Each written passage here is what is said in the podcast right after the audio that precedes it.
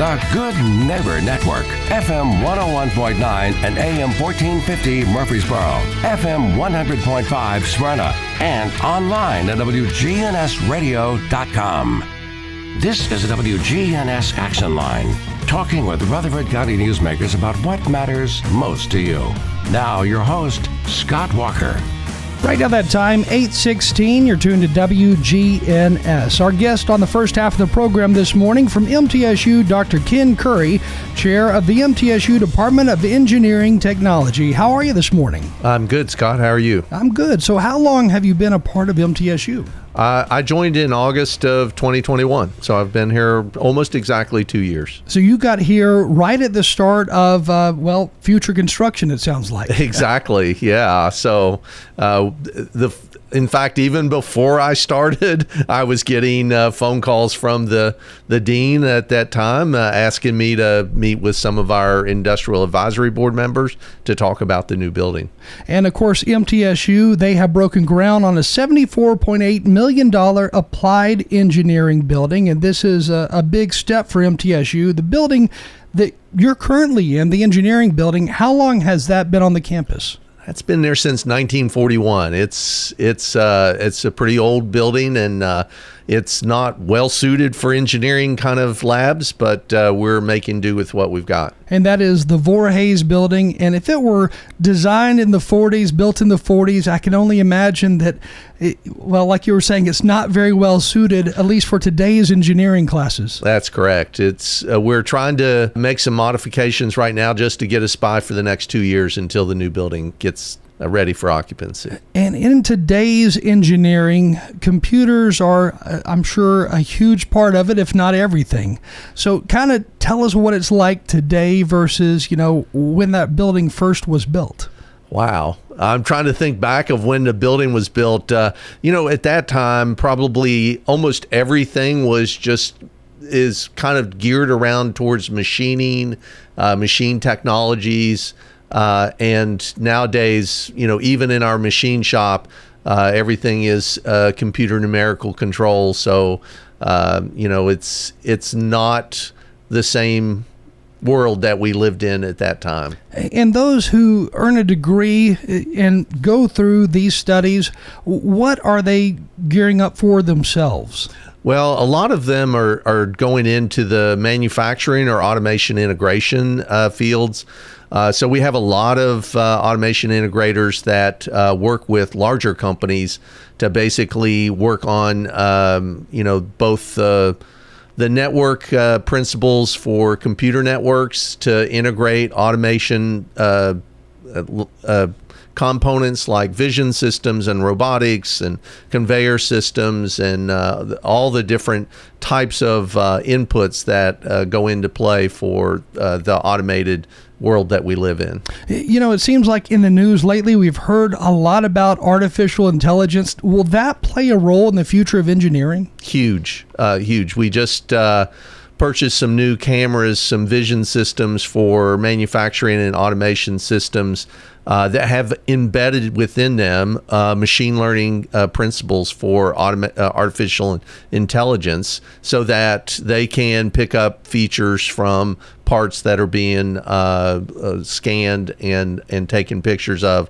so that you can actually get measurements of uh, parts from one point to another. You can look at diameters. Uh, so it's almost like a uh, a quality assurance program, uh, all built within one little camera. Again, with us this morning, Dr. Ken Currie, chair of the MTSU Department of Engineering Technology. Will some of this, I guess, artificial intelligence, will, will it take away anything from jobs? No, I don't think so. Uh, you know, we we've got a real problem in most of our industries trying to find good workers to, to work. And so we've got a worker sh- shortage. And so a lot of this uh, AI and automation is going to allow us to uh, have um, robots, even robots are going to be uh, working alongside uh, individuals to make their work more productive. So is there going to be room in the new building in order to really teach hands on about some of the, the different equipment and the technology that's going into play these days? Yeah, we we've actually started gearing up to purchase and receive some of the new equipment that's going into the, the new building, and we're we're getting a couple of new uh, what are called cobots. Uh, they're collaborative robots, and the unique feature of these cobots is that they have force feedback mechanisms within each one of their joints. Uh, so that if they encounter an obstruction, uh, if someone happens to be in the way or something ha- happens to be in the way, the whole robot just stops. Most of the other robots, they'll just go right through that, and you have to be very careful. And usually, they're they're usually set up with safety features to, to prevent any kind of harm. But these cobots are specifically designed to work alongside humans uh, without uh, pre- preventing it, you know, it, it, to prevent any kind of harm to them. Uh, and uh, we're getting a bunch of other automation equipment as well as gifts from some of our industrial advisory board members. In education, you know, literally worldwide in education, it seems like so many new ideas are developed day in and day out. Do you foresee this new building allowing students to come up with new ideas that will help in the technology field? I sure hope so. We're we're going to have some maker space available uh, so that students can come up with some initial prototypes of some of their systems. But even in our capstone projects, a lot of our students are coming up with innovative kind of ideas and products.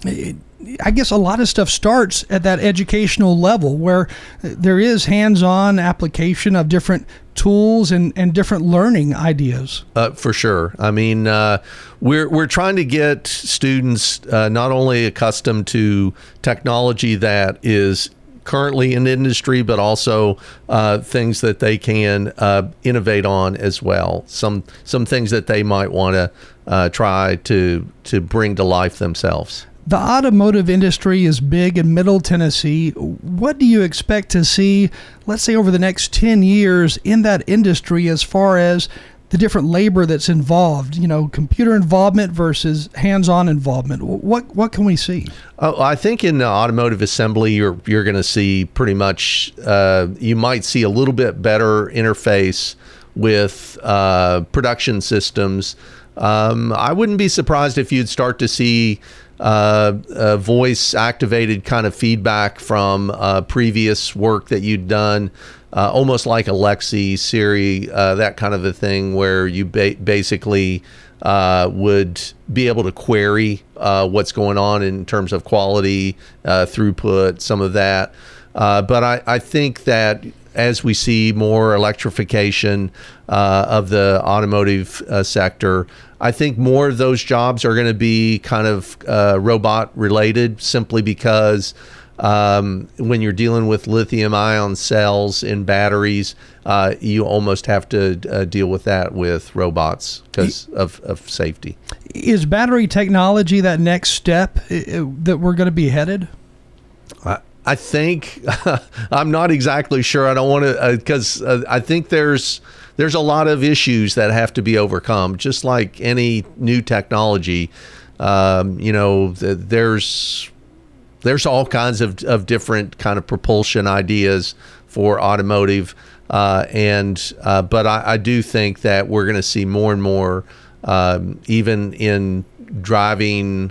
Um, uh, we're going to see more uh, AI and, and technology. It's going to be wild to kind of see what does occur in the future. Yes, I, I think that uh, we've got uh, Ford Blue Oval, and of course, uh, Ultium is uh, partnering with uh, GM. Uh, and Nissan, of course, has got um, a battery company that's located right next to them. so I think we're going to see more and more of this. And I know that Ford Blue Oval specifically requested mechatronics engineers as one of their uh, pipeline that they're looking for. And when you look at things like electric vehicles, while they've been around for a while, really the big changes have come over the last five or so years. Yeah, the battery technology is changing, still changing so much. I mean, uh, and I think uh, it's also from a safety standpoint. It's not just from a capacity standpoint in terms of how long it can drive, but also uh, they're they're formulating the electrolytes on these lithium ion batteries so that you don't get the the dangerous spikes that that cause uh, fires and whatnot. So I think a lot of that's going to uh, kind of be worked out in the near future. So with with batteries, is that more of a, a science department or is that an engineering question? Yeah, that's a really good question. Uh, generally speaking, it's a little bit of both. Uh, you know, you got to have the basic fundamental understanding, and that's going to come in chemistry. Uh, but the the other part of it, though, is how do I package it? How do I protect it uh, so that it's going to drive safely? That's all an engineering kind of a stand. Again, with us this morning, Dr. Ken Currie, chair of the MTSU Department of Engineering Technology. And once more, MTSU, they've broken ground on a brand new applied engineering building. And how big is this new building going to be? About 90,000 square feet. So when you compare that to the older building, it, it, big difference there, right? yeah. I'm trying to just get a perspective. I would say probably about, I don't know, maybe. Uh, 10 to 20 times as big. so th- this was badly needed. oh, yeah, really. Very much so. Is, is there going to be a large auditorium in there or several? There, there is just one. Just one. Um, we currently don't have enrollment right now to, to merit uh, a class size of uh, 150 but the the overall uh, master plan in the university is to increase the number of auditoriums for larger class sizes. And are there manufacturers who are coming in with MTSU to say, you know, this is the input that we believe should be a focus? Uh, how do you go about deciding, you know, what direction to head with different technology programs? Oh, I think our advisory board, our industrial advisory board is just phenomenal. We've got great partners and they're giving us guidance every every time that we meet about things that we should be uh, including in the in the new building, and several of them are stepping up and, and providing gifts in kind to try and support that. Now, I, I know, I believe it was Sidney McPhee, the president of the university, who talked about how, you know, innovation is going to be a big part of the MTSU campus. Tell us more about that because I believe there are several new buildings, at least two have been built in the recent years. Yeah, I mean, we're going to be located directly uh, adjoining the new School of Concrete and Construction Management. Uh, and so I really think that we're probably going to see uh, even better collaboration between our two uh, our two uh, departments simply because um, they're doing a lot of work in 3D printing of concrete materials, and uh, it's that kind of innovation that we're also looking to try and bring to uh, the new applied engineering building. Is it getting cheaper to build different parts when you're trying to put together a, a new machine of some kind because of that 3D printing? Uh, yeah, I mean, uh, one of the things that we're really kind of hoping is that with these new cobots that we've got coming in, uh, that we can uh, start to shape our own end effectors that will allow us to uh, model uh, modify end effectors to just pick up what we need to pick up uh, instead of just giving kind of uh, buying a new end effector each time. We'd be able to innovate and kind of come up with our own designs. So, when you first got into that field of engineering, how big of or how many changes did, have you seen? well, I've seen a lot. I've seen a lot of changes. So, uh, yeah, I mean, uh, I, uh, just in the first industry I started out in, uh, they've made major changes in terms. Of, I mean, it was a it was an aluminum plant where they made uh, f- uh, flat rolled products for beer and beverage can stock, and uh, it was a huge plant. Had hundred acres under roof, and they probably don't even need that much now because uh, that I came in before they were recycling cans.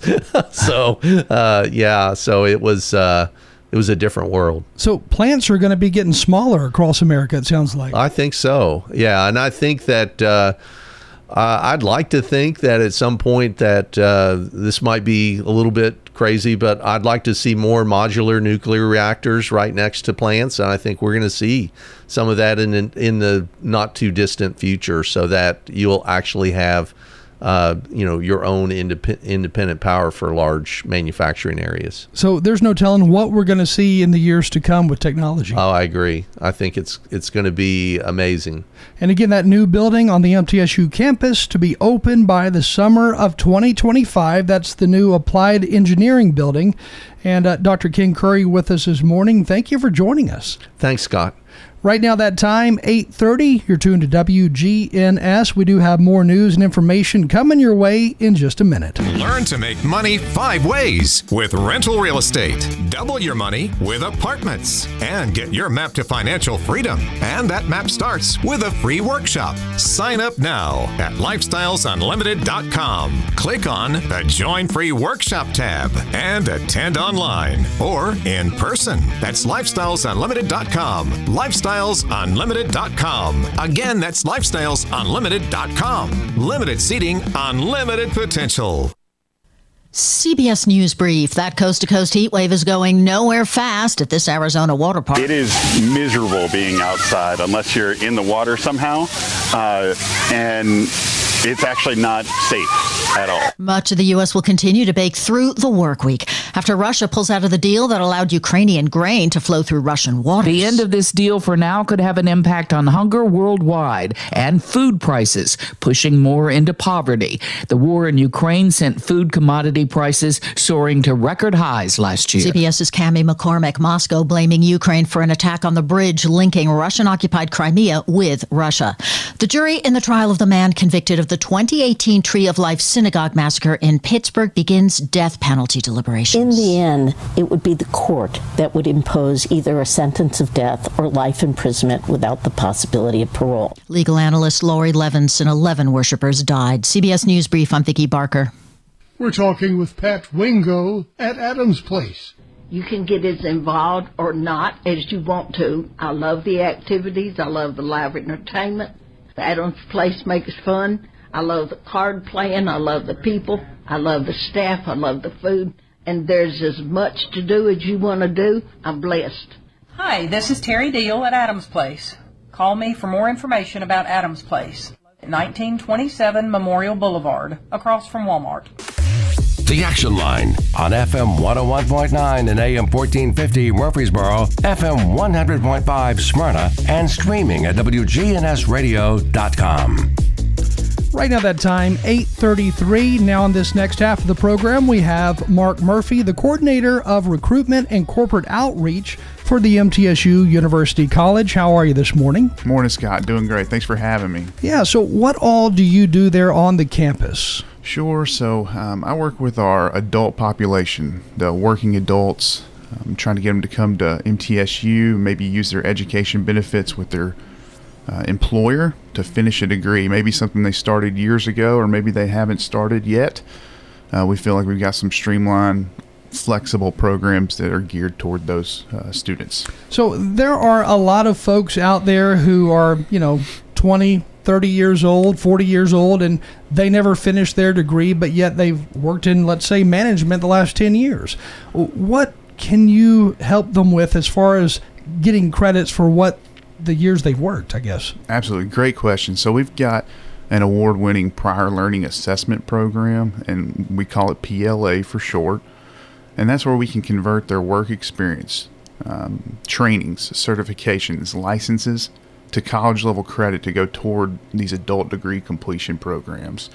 So that not only saves the student time and not having to take one class at a time for those pro- those classes at MTSU, uh, but um, also money. So the average student is awarded 24 credit hours through their previous work experience with PLA classes. Um, it is a three hour class where they create a portfolio with all those experiences. Um, and then they're awarded credit. So if they're if a student's awarded 20 hours or 30, they don't pay for those credit hours. They're just paying for the PLA class, the, thir- the three hour class. So what what's the highest number you've seen of credits awarded to somebody who's been in a career field for 10 or 20 years? Sure. So um, you can be awarded up to 60, but I think the sweet spot is around 48 maximum toward these bachelor's degree programs. And uh, you're talking about earning a, a four-year degree in what time frame if you got 40 to 50 hours credit? Sure, it all depends on how many courses a student takes per semester, but um, we've seen everything from you know f- finishing up quick. They're taking as much as they can in a year up to you know four years, even if they've got 40 credit hours or so. And then the average degree is how many hours long of, of courses? So a bachelor's degree program is 120 credit hours total. Um, so uh, getting a, a, large chunk, a percentage with PLA is certainly beneficial. So if you got as many as 40 hours, 50 hours, or like you were saying, up to 60, that 60 would be half those hours needed. That's right. So it's a it is a, a wonderful program, a wonderful opportunity for a working adult to finish up much quicker. Is there an average age that you can tell me as far as the average age of student on the MTSU campus? The average age is around 25. So is that higher or lower than other college campuses in Tennessee? So we have a, a higher, um, more non-traditional adult average population at MTSU compared to other um, universities in the state for sure. So what what do you think causes that? Because I believe the average age in Rutherford County is around 34 or 35. Sure, I think for MTSU geographically, we are just right outside of Nashville, which provides working uh, folks in Nashville a short trip to commute to campus if they're doing on uh, campus courses. Um, I think that's a big part of it. Now, I will say our adult degree completion programs, they are fully online. So whether somebody's from Murfreesboro or uh, California, they don't have to leave home to do these programs. So the online courses, can you earn basically what others would consider a traditional degree all online through MTSU? That's correct. So we've got um, a little over, excuse me, we got around tw- uh, 20 fully online bachelor's degree programs currently. So a student can do everything from English 1010 all the way to their senior level courses from a computer at home uh, for all of those programs. So, um, and that's a full blown bachelor's of science or bachelor of arts program. So that is also including all the tests and everything. You do those online as well. Correct. Uh, for the science courses, if, if, there was a lab required, that would be from home as well. Is it cheaper to do the online courses versus in person? No, it's not cheaper, but it's um, not more expensive. There's a little distance education fee, uh, but it's minimal. And then uh, different scholarships, different uh, loans and whatnot for school, those all cover online just like they would in person? That's right, Scott. Yes, sir. So, how can somebody learn more about finishing that degree? Yes, we've got a website that would be a great start uh, mtsu.edu slash finish now. Um, there's a little bit more information at that website. There's also a form you can fill out to have a one on one conversation with one of our coordinators or myself. Uh, if anybody, if any of this sounds like something you'd want to do, please don't hesitate. I'd love to talk to you. So, with that one on one virtual session, that's where you can learn roughly how many hours you think you could possibly earn and then how many hours you're going to need to graduate, I guess. That's right. So, we can get you pretty close. We'll call it an unofficial evaluation on the front end until a student actually applies and turns in transcripts. But we can get a pretty good estimate of what to expect and maybe where you'd be sitting. Okay. Um, with a conversation ahead of time. And does the university have a whole lot of students who are doing the online version these days? Sure, especially after COVID. Um, you know, COVID kind of forced our hand a little bit in making more uh, uh, online programs and a little more on- online friendly. Uh, but we found that a lot of students decided, hey, I think I'm just going to stick to this option.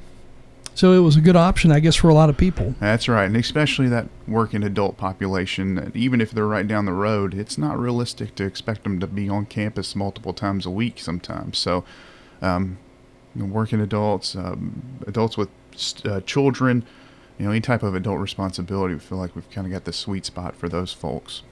Again, Mark Murphy with us this morning, coordinator of recruitment and corporate outreach for MTSU's University College. When you look at freshman students these days, do you have a lot of freshman students who are doing all online, or is that even possible? It's possible. Uh, I would. I wouldn't. I don't know the exact. Um, it's not. Um, it's not a large percentage for those incoming freshmen, but it is an option. Um, if their program is one of those online programs, they could start from day one at home. I remember years ago, so many different colleges used to require that freshmen actually live on campus, but right. you know things have changed a lot. That's right, and uh, MTSU right now, I know housing as far as the incoming freshmen, uh, there's not even enough space to require that for um, our incoming class. So uh, for on-campus housing.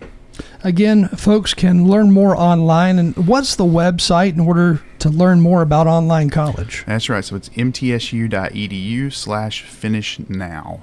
Sounds good. Again, Mark Murphy with us this morning, coordinator of recruitment and corporate outreach for MTSU's University College. Anything in closing that you'd say to somebody out there who's thinking about finishing a degree? Well, sure, yes. Uh, Like I said earlier, please don't hesitate to reach out to us if you've got any questions.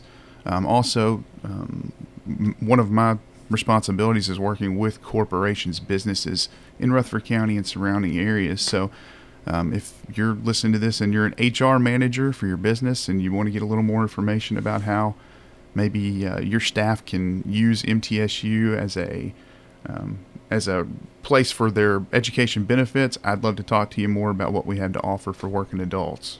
And is there a phone number they can call you at? Sure, it is 615 898 5585. Sounds good. Again, with us this morning, Mark Murphy, coordinator of recruitment and corporate outreach for MTSU's University College. And uh, thank you for joining us. Thank you very much. Time right now, 842. You're tuned to WGNS. More news and information coming up. The Action Line on FM 101.9 and AM 1450 Murfreesboro, FM 100.5 Smyrna, and streaming at WGNSradio.com. If you're looking for an authentic relationship with financial experts who genuinely care about your unique needs, Capstar Bank is for you. Capstar Bank is dedicated to the people of this community. Capstar Bank wants to help you reach your financial goals because at Capstar Bank, you matter to us. Capstar Bank, 2230 Dr. Martin Luther King Jr. Boulevard, capstarbank.com. Member FDIC, Equal Housing Lender. Hi, this is Gator with Tire World Off Road. We are your local rough country dealer. So when you're ready to add some character to your rig, ask for Gator at Tire World Off Road on Memorial Boulevard. This is Sean Brown at Tire World on Broad Street. Online at tireworld.us. We're at Adams Place talking with Lee Davenport. So I plan to come to Adam's place. I think they're great. Claire's wonderful. Marie's great. They've all been good to me. If a friend asked you where's the best place to live, what would you tell them? Adam's place. This is the best. Hi, this is Terry Deal at Adams Place. Call me for more information about Adams Place, located at 1927 Memorial Boulevard, across from Walmart. We'll see a few spotty showers and thunderstorms possible late this afternoon. Areas of haze at times with sunny skies and a high into the mid 90s. I'm meteorologist Jennifer Wojcicki on News Radio WGNS. Currently, it's 67. The Action Line on FM 101.9 and AM 1450 Murfreesboro, FM 100.5 Smyrna, and streaming at WGNSradio.com. Right now, the time 8:44. Again, you're listening to WGNS, and now on this next segment, the last segment, we're going to be talking about neuromarketing. And Dr. Gaia, and I'm going to let you say your last name. What what is it again? Rancati. So where where does that come from? From Italy, from Milan. Oh, cool. Okay. So uh, neuromarketing. What what is that? So neuromarketing is uh, the measurement uh, of uh, most of the marketing activities uh, through cons- through neuroscience. So essentially, we are using. Um, um, uh, neuro tools uh, like uh, eye tracking, galvanic skin response, uh, heart rate, uh, electroencephalography to understand uh, consumer behavior. I'm oversimplifying this, uh, but this is what we do. so I- I know in some other countries right now, there's a lot of talk about uh, different markets being able to, to track that move, you know, from one store to another. Is that something that you see happening in the U.S. as far as with currency, like when you use your debit card, for example, at one store, then go to the next? The different consumers are able to see exactly where you're going. I mean, uh, uh, what happened in the market today is uh, worldwide with uh, some specificities, uh, specificities that are uh, connected to the American market or the European market and so forth. But yes, absolutely. So um, when it deals with the neuromarketing, I would say what we usually do in the retail stores uh, is uh, trying to understand uh, where, for example, the gaze goes when the per- the people are entering the store. So where are the places where people look most at? What are the places in the island aisle in the supermarket where you can best locate a product uh, and uh, so forth? So how do you go about deciding and and actually taking a look at where people first go when they enter the store and what they're looking for? So there are several ways. uh, Um, aside from uh, camera that uh, if possible we place inside the store uh, when people enter the store we usually made them wearing uh, an eye tracker that essentially is uh, a glass uh, could be a sunglass but they are uh, uh, glasses that they are wearing. And when they are inside we are able to see where the gaze goes uh, um, the fixation how long they stay looking at something. And most of these responses are unconscious. So they are not aware of what is happening. We make the people enter in the same supermarket the same store several times and then we analyze the data and uh, we decide where are the best uh, uh, places where to locate uh, some product whether these products are um, food or dresses or whatever So are you also looking at different price points and trying to figure out, well, you know, this number doesn't scare this retailer away, but yet this number does? Uh, yes and no. It uh, really depends because uh, when you think about uh, scaring, it depends on the market. So most of my research is in luxury, so luxury premium. So that is not the part of fear because uh, most of the people uh, are uh, can afford to buy this kind of product. What we can, what we check, and these happen mostly in online shopping, is uh, how long the consumer keep the product in the cart and uh, why they are doing this. So where they browse uh, in um, in uh, in the website, uh, um, then uh, what kind of product they pick, how long they keep the product in the cart, how long does it take to take the decision. This is something that for us is very very interesting. And your background has been in that high end market, I guess, for quite some time. Yes, yes. So I, I mean, I come from Milan. So Milan is uh, fashion. So it was kind of uh, easier for me to enter that uh, that area. And yes, I decided to move uh, in uh, in luxury. So I work for Max Mara. And then my last company was Louis Vuitton. And um, I find this uh, very important because usually all the new techniques in sales and in marketing uh, come from luxury. And then uh, as a cascade uh, they go to the mass market. Somehow um, the customer are affluent there and they have the share of wallet to buy.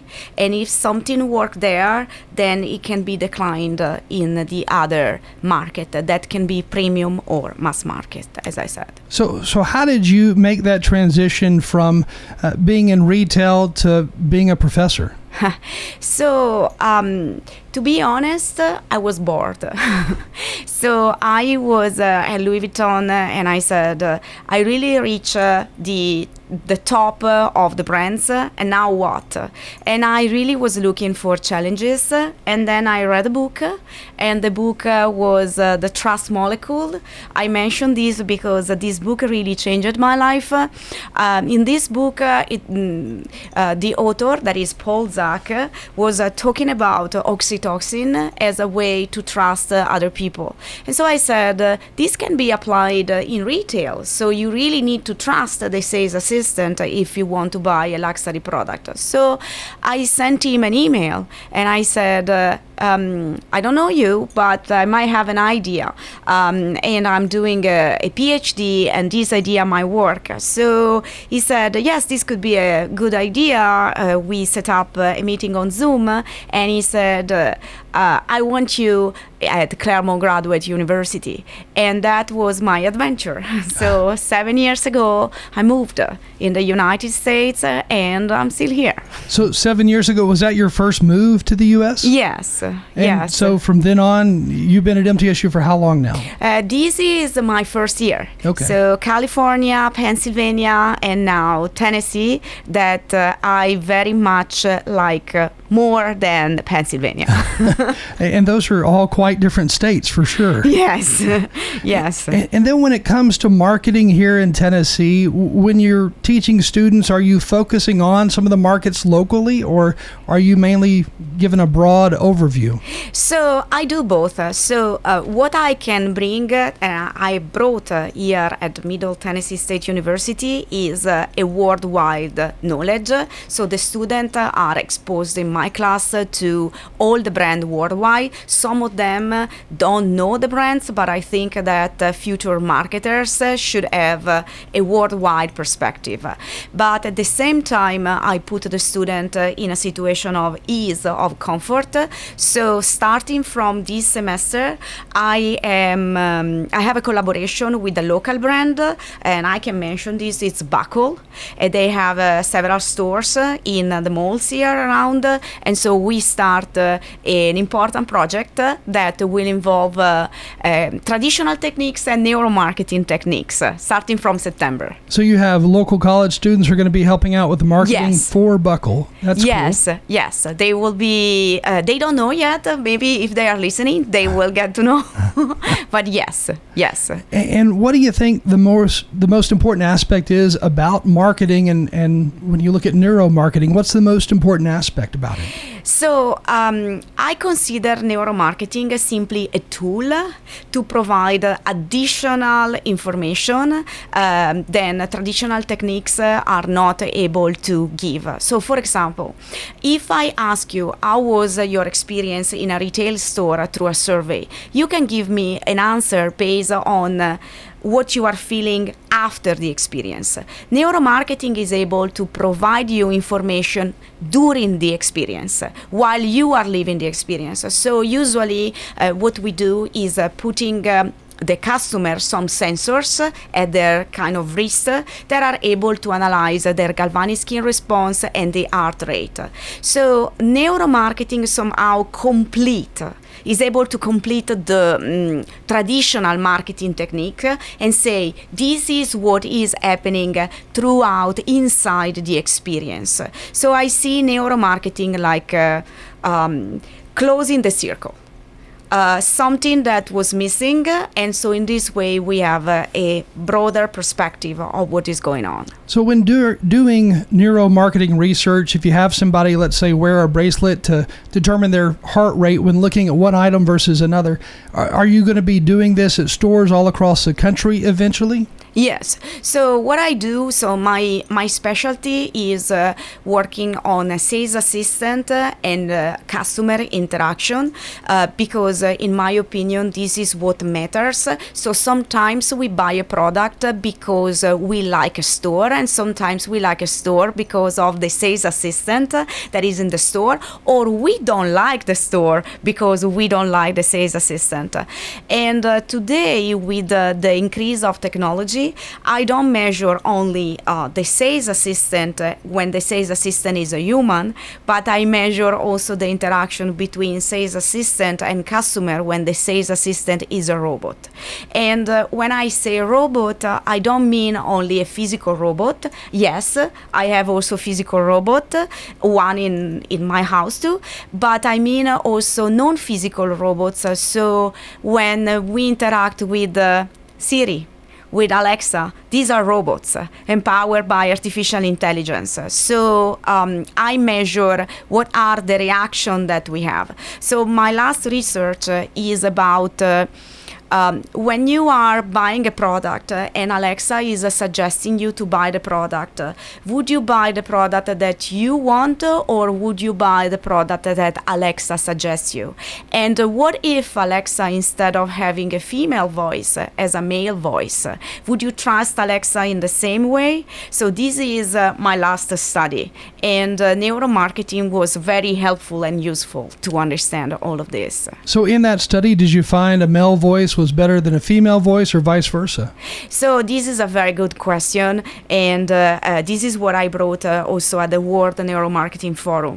I tell you this: we are moving the gender stereotypes that we have uh, in the human world uh, in the artificial intelligence world.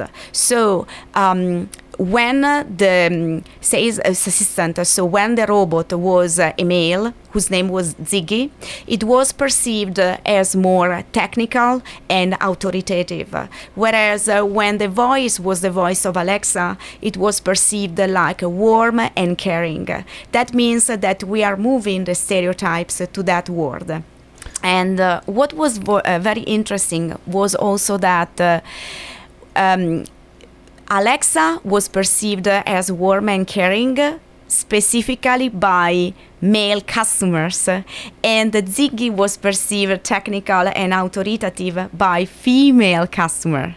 That means uh, that uh, the stereotypes uh, persist uh, cross gender because uh, you know, uh, because you are a male, that Ziggy cannot be a male because you are male as a female know that Alexa cannot be a female because I am a female. So that is what I found. Interesting. And, and where can people learn more about some of your past studies and learn more about neuromarketing? So they can reach out to me, but there are several books. I would say for start, uh, I would say Neuromarketing for Dummies that has been written by Steve Genco. I really like that book. And uh, uh, my research uh, have been published, so they can definitely Google Gaia Rancati and they can find everything and uh, um, also they can follow, for example, the latest research uh, following the World Neuromarketing Forum. That is where we are, where we show all the newest uh, kind of research that are happening. And again, with us this morning, Dr. Gaia and it's Rancati. Yes. Okay. MTSU, and again, professor of marketing and neuromarketing in the Jones College of Business. And uh, thank you for joining us today. You're welcome. Time right now, 8.58. We'll save all of this as a podcast in just a few minutes. Make sure you stay with us. We have more news and information coming up. We're News Radio WGNS 100.5, 101.9, 1450. Online and on your phone at WGNSradio.com.